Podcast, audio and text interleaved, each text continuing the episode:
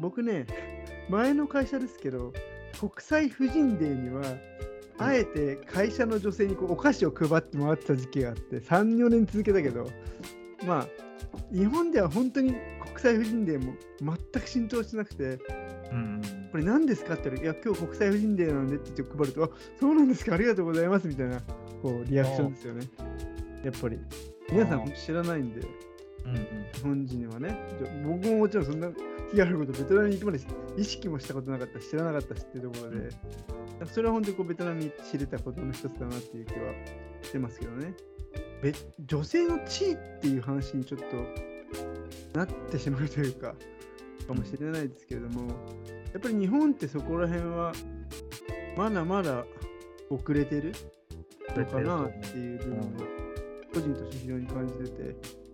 僕はこれね、僕来た時から、女性の日っていうのを知った時から思ったんですけど、うん、ベトナムすごいなと思って、思って、うん、ちゃんとこう女性を尊敬する日がちゃんと国としてあるっていうのがすごくすごいなと思ってて、うん、日本はなかったから、うん、日本であのレディースデーっていうのあるじゃないですか、映画館の割引がある時、はいはいはい、あれに反対する男がいる意見があるぐらいじゃないですか。女性ダンス別だっていう、えー、狭いな、この日本って思って。うん、うんまあ、これで言うと、ベトナムの方が意識高いな、日本を超えてるな、もっと女性のことを尊敬する日を持って日本を持ってきてないのかな、レディースであっていいじゃないっては、ちょっと、うん、うん、だから、思ってます。ね、そういった意味でのその意識と意識としては非常に日本は低いなっていう。低いなと思います。僕もそれすぐ感じるところであって。だって実際にデータとしてその男女の平等指数みたいなよくニュースであるじゃないですか。うん、先進国で確か最下位とかなってますよね、確かね。うん。まだまだそこら辺の社会進出、ね、それこそ最近では女性がもちろんどんどん働き始めて社会進出してきたとはいえ、世界から見るとまだまだ女性の日本での地位っていうのは低いんじゃないかななんて思っちゃうんですけど。ね。しんすけさんどうですか？難しいですけど、その女性の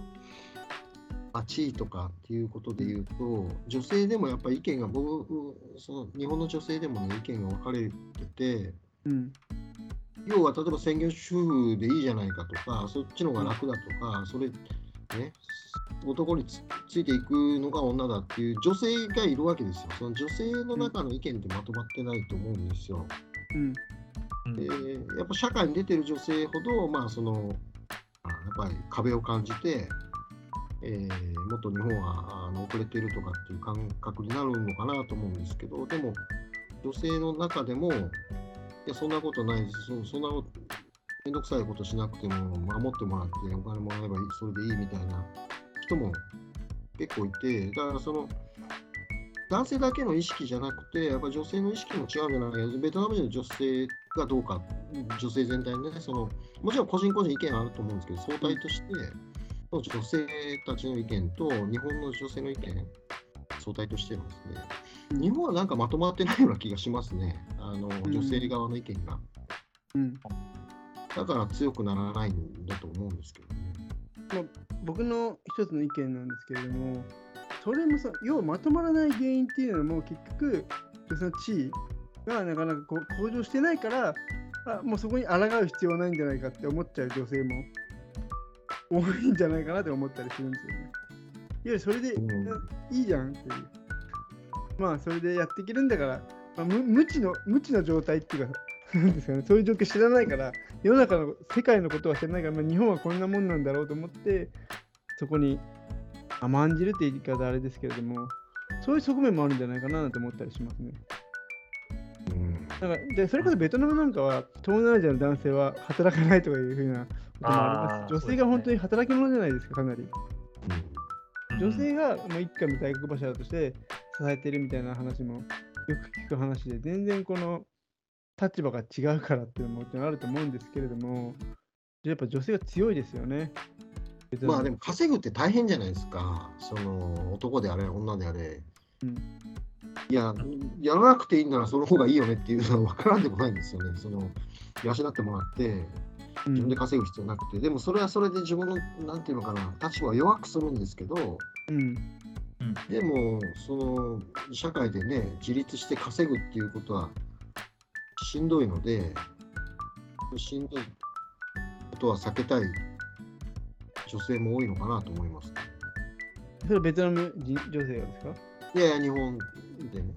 まあ、日本人女性がそういうふうに考えてるのかなっていう。じゃないかなって。楽じゃないですか、だって。そのうん。どうなんだろう、その、例えば、大卒女性に限って言うと、まあ、皆さん基本的にこう、大学卒業したら働くっていうルートがまあまあまあ一般的というか、いう中で、そうすると、やっぱそういう人たちってほとんどがその、養ってもらおうっていう考えの方が少ないんじゃないかなと思うんですよね、結構そういう人たちって。まあ最近はね、そういうのは多分減ってるんでしょうけど、次はその働くだけじゃなくて、その中で責任持って、じゃあ上の立場にどんどん行こうと。うん。やっぱ上のはしんどいじゃないですか。どんどんどんどん上行けば。うんじゃあその、そのじゃあ上行って、それこそ社長まで目指すっていうね、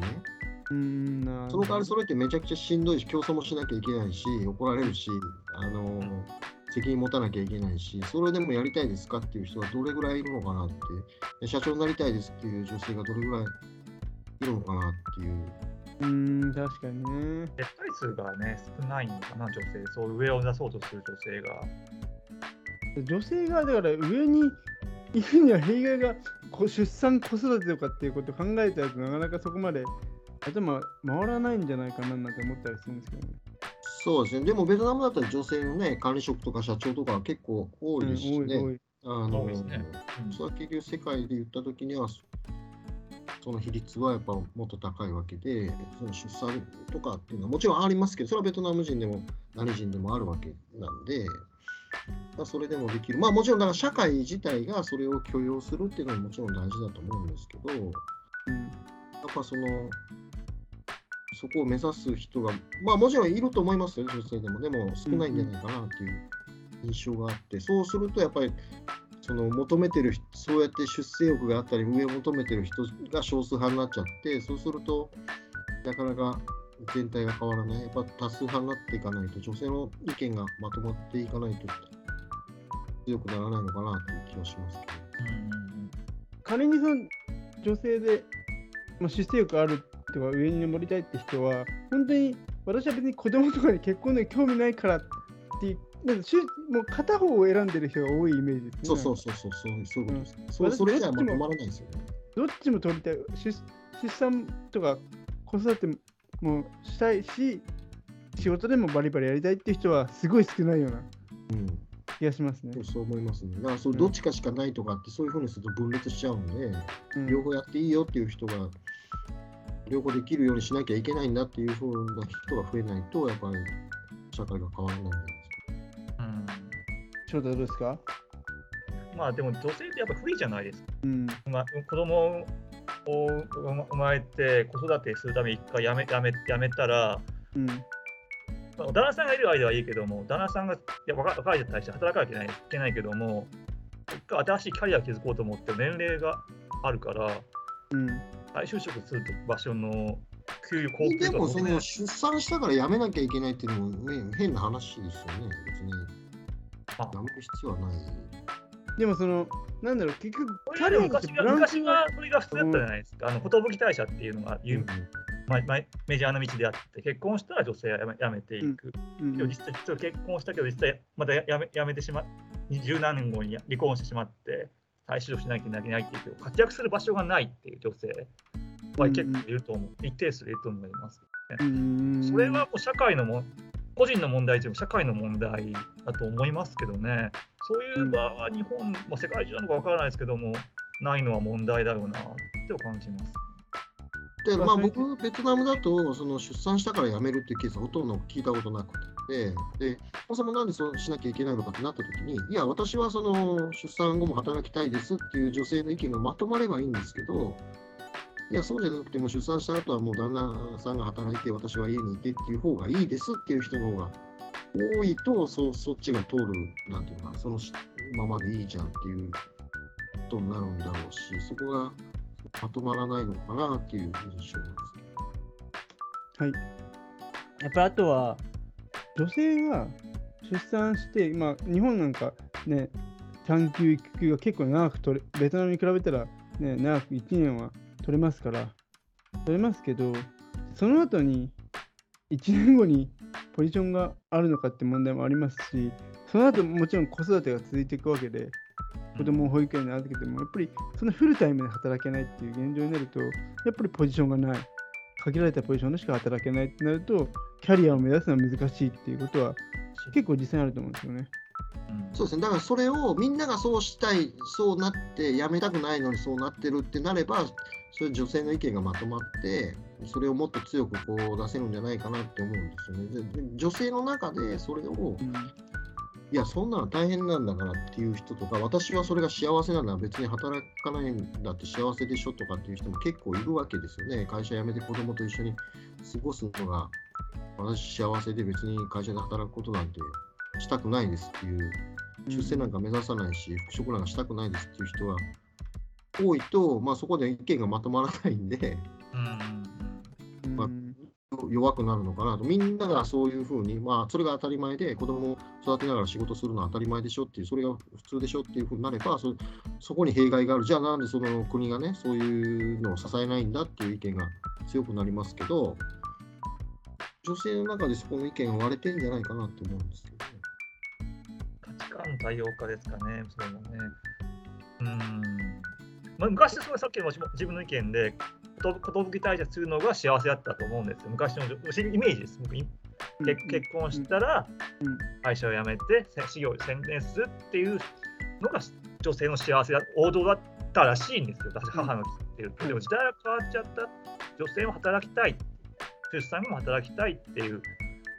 のがおそらくこれからは主流派になるんじゃないですか。だって行動的に収入減ってるんですか、オランダナさんの収入が。うん働かないとあかんよってで、その方向、それはもう決まってると思いますよ、日本社会で、おそらく。うん、確かに、僕も結構その翔太の意見に納得というか、うん、構造的に本当、旦那さんの稼ぎだけではやっぱやっていけないっていう現実がありますよね、やっぱね。うん、働きたくないから働かないと済まされないというか、やっぱり奥さんも働いて家計を支えないといけないから、ただ、とはいえ、子育てもしなきゃ、まあ、現実問題、奥さんが負担が大きくて、子育て負担も大きいから、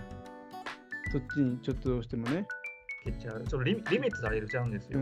私が言いたいのはね、その女性の権利をその社会の中で認めさせていくために、女性がある程度まとまらないと、あの要するに民主主義って数でしょ数がまとまらないと、やっぱ意見が通らないんですよ。だからそこは本当にまとまってますかっていうことをでなんでまとまらないんですかっていうところを見ないといけないんじゃないかなっていう僕はそう思っててその変えることを別にいいと思いますよだけどなんで変えられないかっていうとまとまってないんじゃないかなっていう印象ですね。え、に変え何を変えたらいいと思います、しんすけさんは。例えばそのあの育児とかね、えー、例えばさっき言ったみたいに、じゃあ女性が働くのに育休とかの話もありますし、じゃあ子供小さい間どっかに預けなきゃいけない。じゃあそれは国がちゃんとその保証しなきゃ、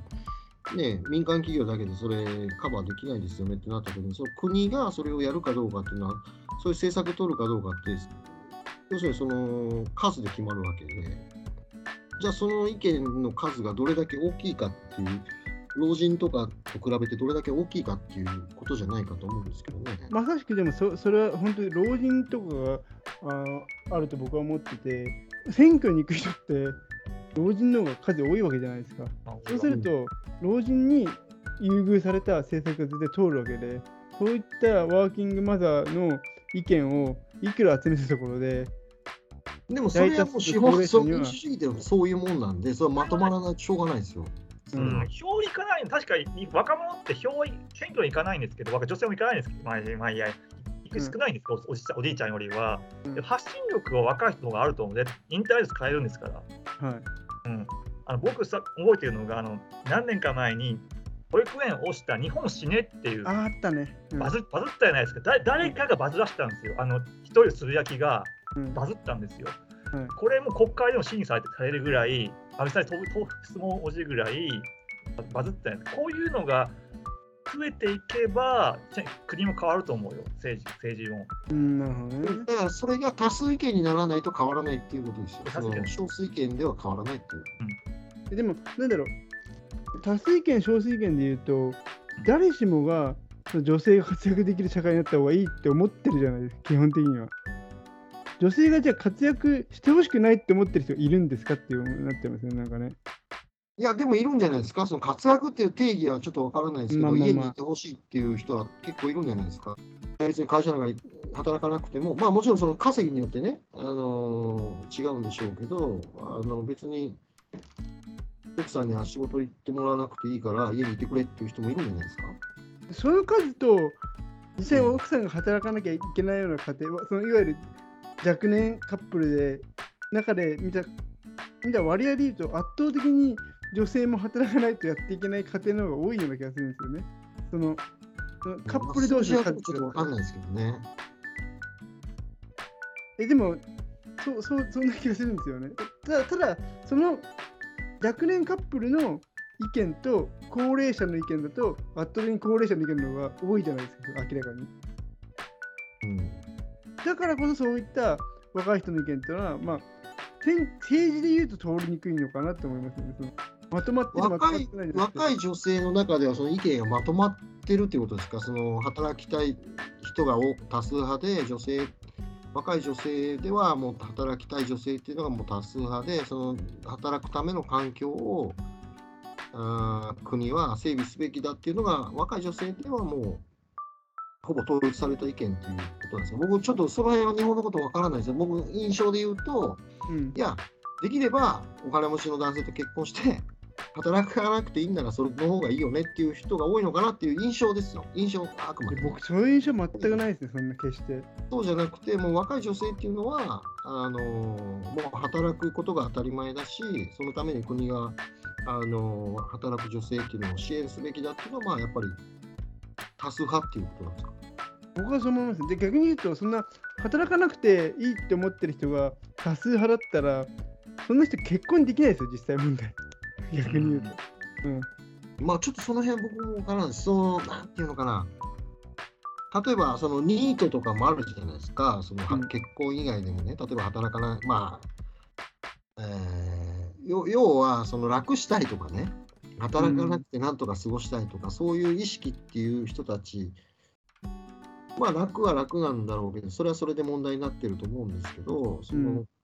そんなにその、まあ日本の女性がそんなに働く意識が強いのかっていうのを僕知らなかったんで、まあ、そうであれば、もうもうちょっとね、その国はそこを拾わないといけないんだろうなと思いますけど。だって、働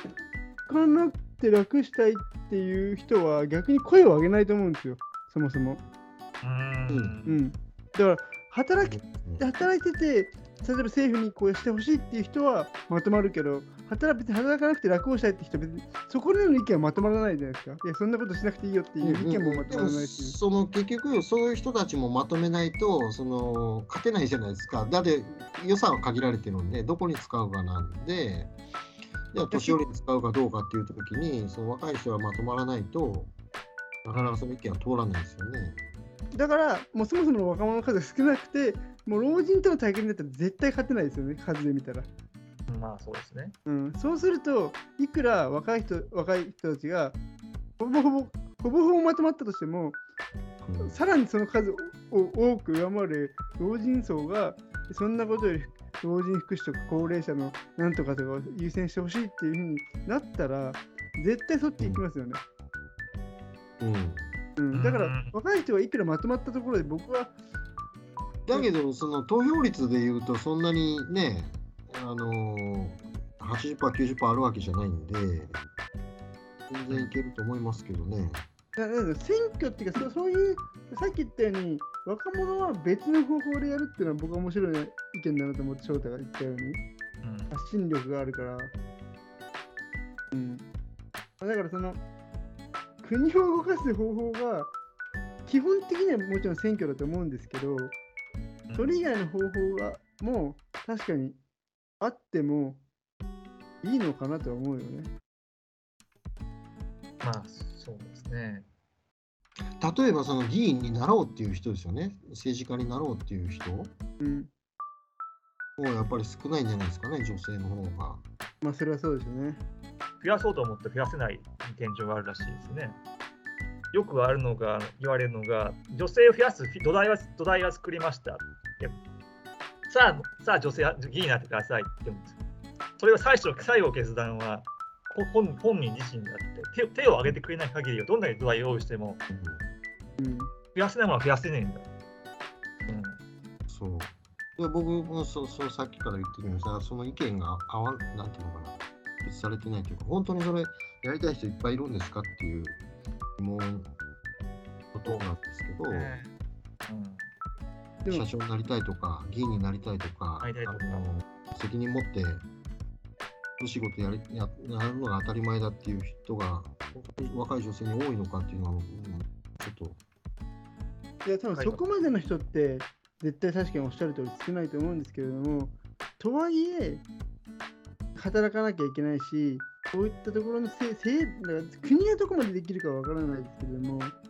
働く必要に迫られてる女性っていうのは絶対多いと思いますよ。